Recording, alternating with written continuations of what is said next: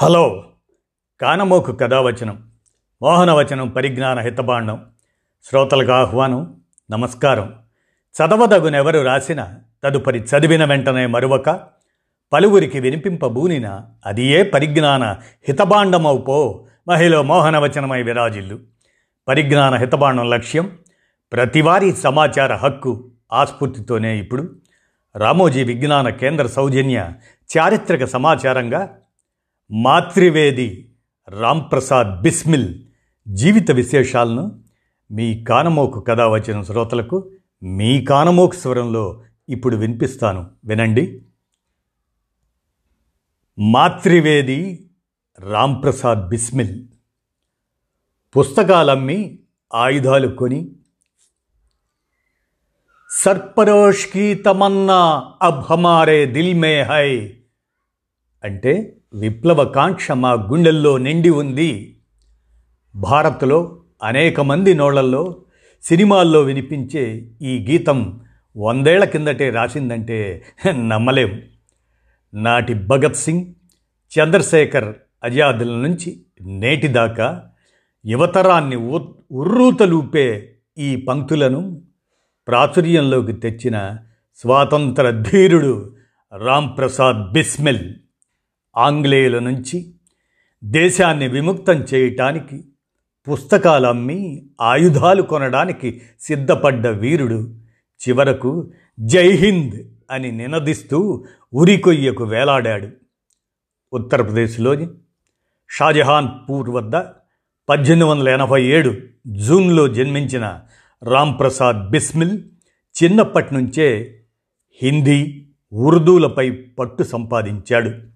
అలవోకగా కవితలు కట్టే ప్రతిభ సొంతం చేసుకొని ఆర్య సమాజంలో సభ్యుడయ్యాడు. బ్రిటిష్ వారి అకృత్యాలు చూస్తూ పెరిగిన ఆ యువరక్తం కవితల రూపంలో తన ఆవేశాన్ని వెళ్ళగక్కేది కాంగ్రెస్ వైపు మొగ్గు చూపినా అందులో తిలక్ సారథ్యంలోని అతివాదులను మితవాదులు అడ్డుకోవడం బిస్మిల్కు నచ్చలేదు. దీంతో గెండాలాల్ దీక్షిత్ తదితర స్నేహితులతో కలిసి మాతృవేది అనే విప్లవవాద సంస్థను ఏర్పాటు చేశాడు. తల్లి నుంచి డబ్బు చేబదులు తీసుకొని వచ్చి పుస్తకాలు ముద్రించేవాడు.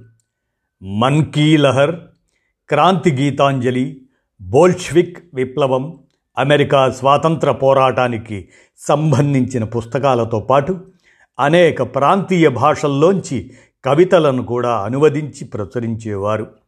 ప్రజల్లో దేశభక్తిని బ్రిటిష్ పాలనపై తిరుగుబాటును ప్రోత్సహించే కవితలు వ్యాసాలతో కూడిన ఆ పుస్తకాలను అమ్మగా వచ్చిన సొమ్ముతో ఆయుధాలు కొనేవారు. అయితే ఆ పుస్తకాలను బ్రిటిష్ ప్రభుత్వం నిషేధించింది. దీంతో ఆయుధాల సేకరణకు ఇబ్బంది ఏర్పడింది. అంతేకాకుండా లేని కేసులతో ప్రభుత్వం వేధించటంతో కొన్నాళ్ళు అజ్ఞాతంలోకి వెళ్ళాడు.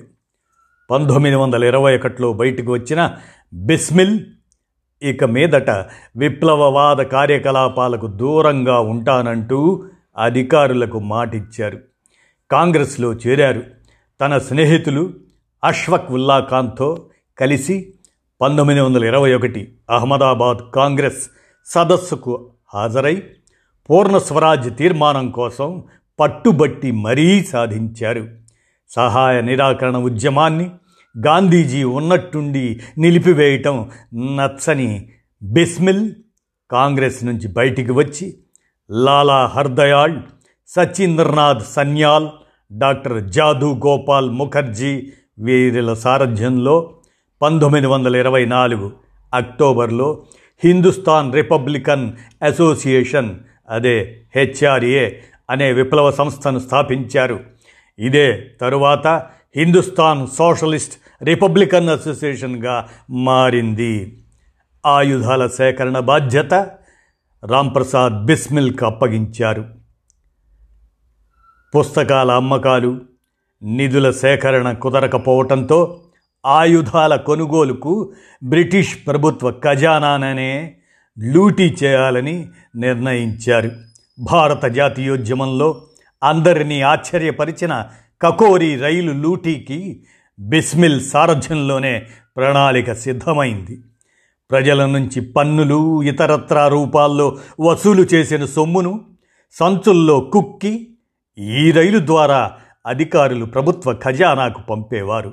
అందుకే ఈ రైలును లూటీ చేయాలని బిస్మిల్ బృందం నిర్ణయించుకుంది. పంతొమ్మిది వందల ఇరవై ఐదు ఆగస్టు తొమ్మిదిన ముహూర్తం పెట్టారు. లక్నౌకు సమీపంలోని కకోరి రైల్వే స్టేషన్ దాటగానే విప్లవకారుల్లోని రాజేంద్ర లహరి గొలుసు లాగి రైలును ఆపగా సొమ్మును లూటీ చేశారు.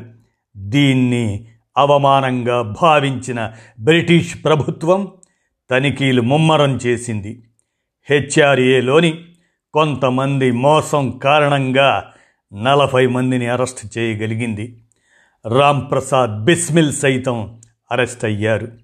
వీరిలో కొంతమందికి ధనాశ చూపి ప్రభుత్వం అప్రూవర్లుగా మార్చుకోవటంతో రాంప్రసాద్ బిస్మిల్ సహా నలుగురికి ఉరిశిక్ష పడింది.